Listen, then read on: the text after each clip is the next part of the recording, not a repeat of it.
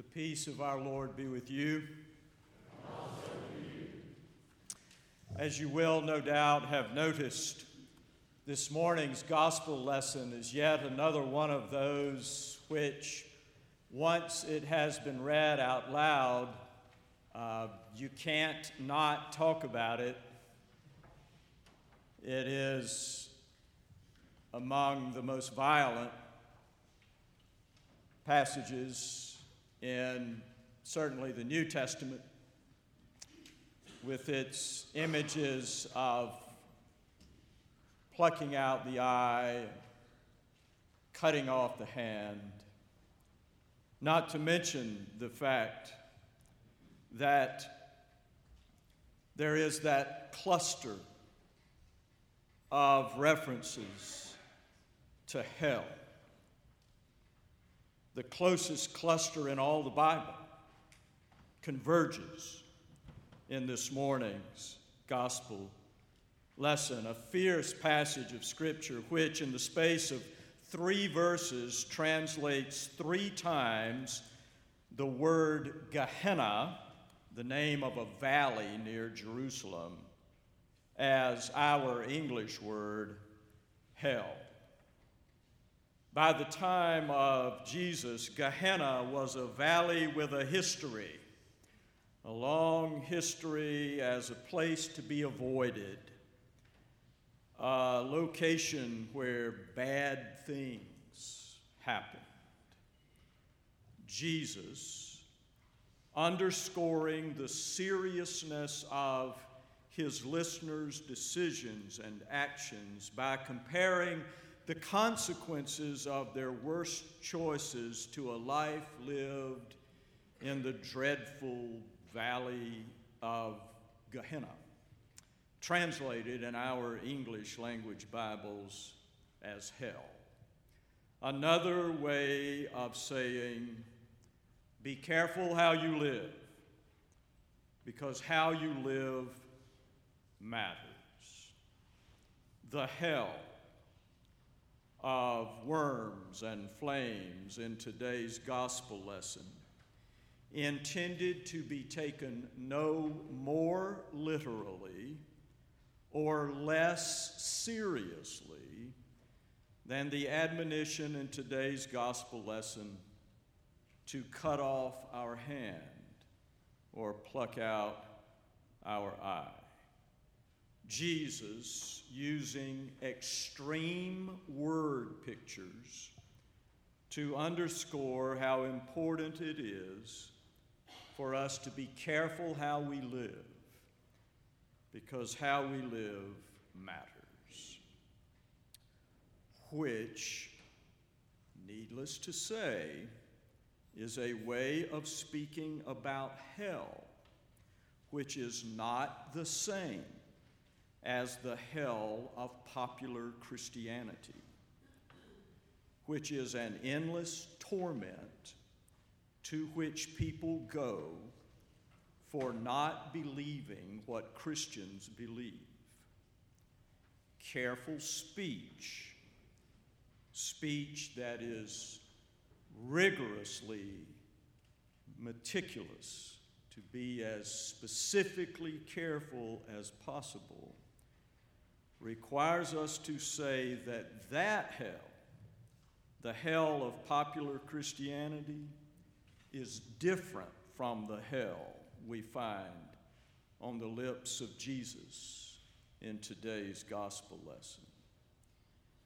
That is important for all of us to know, especially our young people who are growing up as did I, in a religious world dominated by a popular Christianity which has long embraced the idea that people who do not believe what Christians believe will spend eternity in an endless place of endless torment.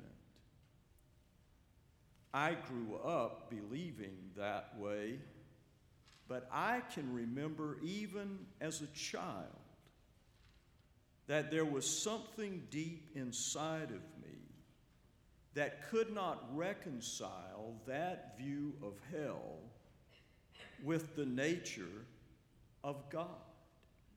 Not only because it was an unresolvable mystery, our faith is just filled with wonderful, unresolvable mysteries.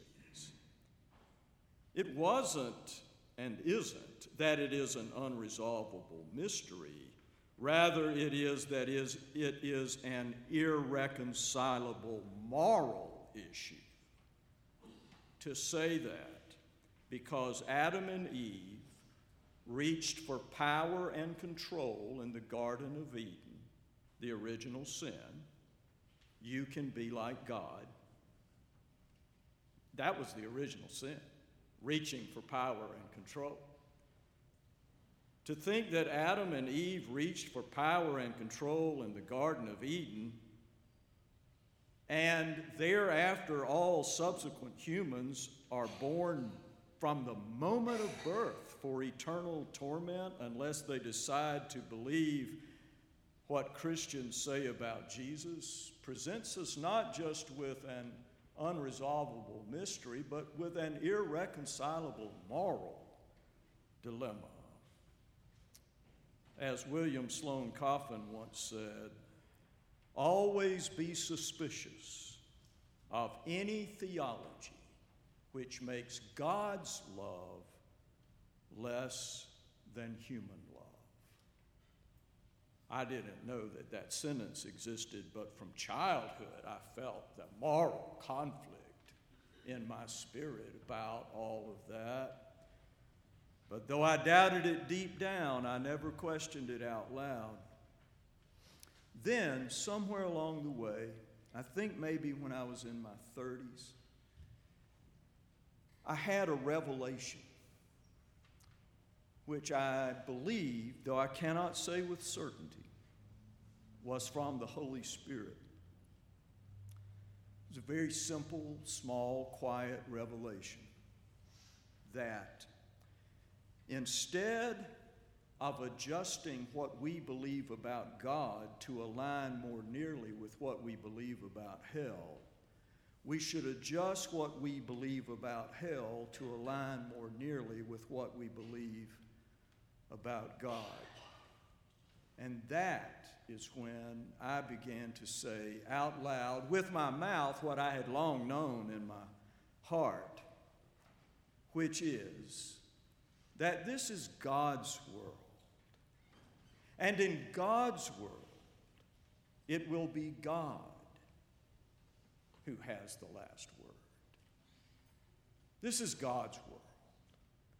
And in God's world, it will be God, not rejection or sin, alienation or hell, who gets the last word. And if the last word said is going to be God's, then the last thing done is going to be good. If God is going to have the last word. Then ultimately, finally, eternally, no matter how long it takes, God will finally get what God has always wanted. Every soul God ever loved, which is every soul who ever lived ultimately, finally, eternally, healed and home with God. As the book of James says, mercy will triumph over judgment, so that, as the book of Revelation says, every creature in heaven, on earth, under the earth, and in the sea can sing together forever around the throne of God. The ultimate, eventual, eternal redemption of the whole creation. Not without a hell of judgment, but through a hell of judgment.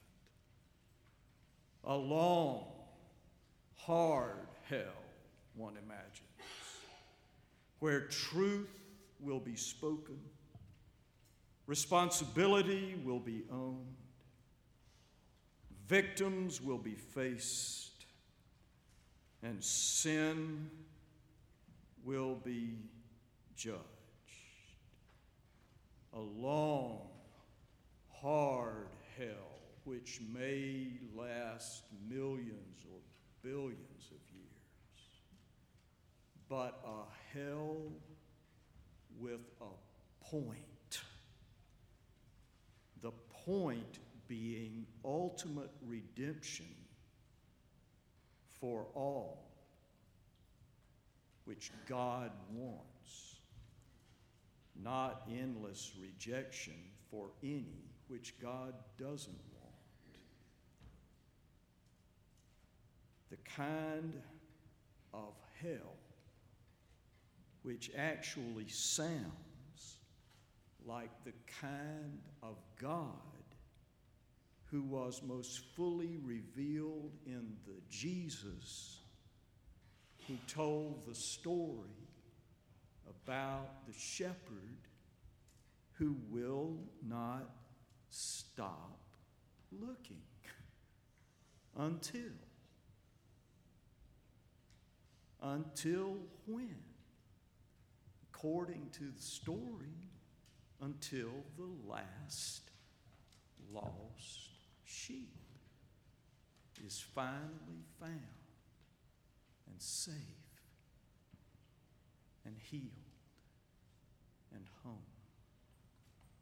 Praise God.